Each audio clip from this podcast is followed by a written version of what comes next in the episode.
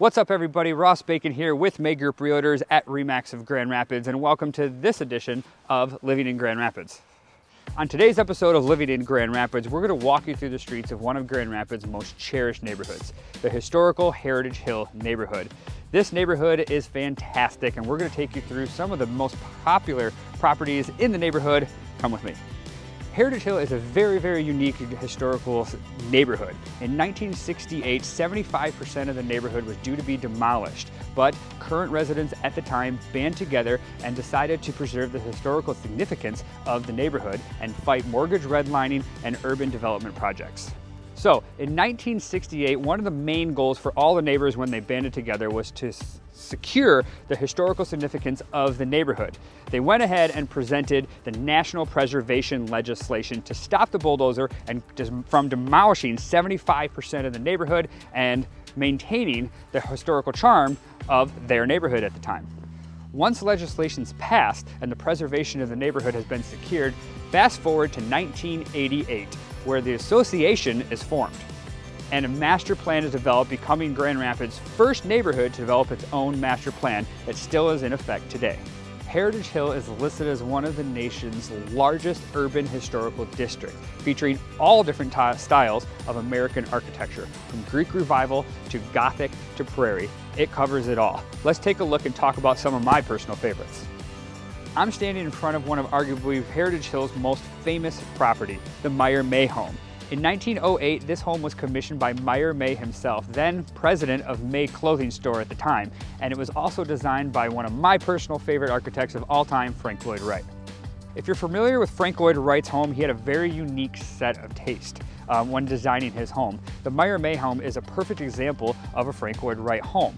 When you're driving down Madison Avenue, you'll notice that the Meyer May home sticks out just a little bit in contrast compared to other homes in the area, which was designed in the Victorian style of architecture, known for its time period. So Frank Lloyd Wright was just way ahead of his time and designed some beautifully timeless homes.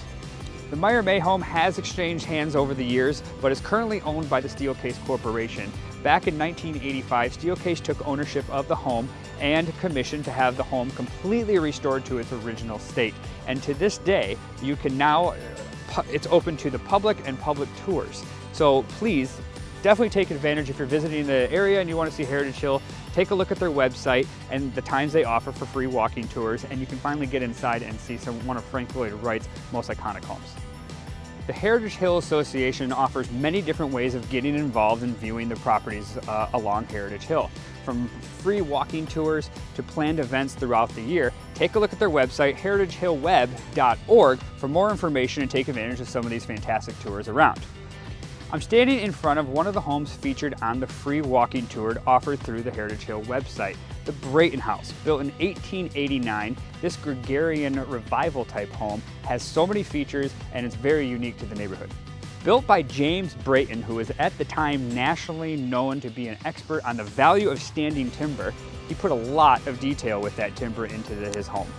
As you approach the Brayton House, the one thing that really stands out like a sore thumb but looks absolutely beautiful is the Adam shell detailing hanging above the front door, where it curves in, and just the detail alone and the woodwork of that time period was way ahead of its time. In the eighteen hundreds, these homes were built to house some of Grand Rapids' most elite figures. From bankers to judges to politicians, these figures are what helped make Grand Rapids and shape it into the city that it is today. The historical district features over four thousand homes located within the district, and the actual historical society has done a fantastic job at preserving its history. You will find an eclectic and most diverse group of people living in the homes today, from students to doctors to nurses to carpenters. There's a lot of different housing options if you're looking to consider living in an older home. If you're looking to make a move to Grand Rapids and a historical district is up your alley, give us a call. We'd love to talk with you a little bit about the options available in the historical district. My name is Ross Bacon. Thank you so much, and we'll see you on the next episode of Living in Grand Rapids.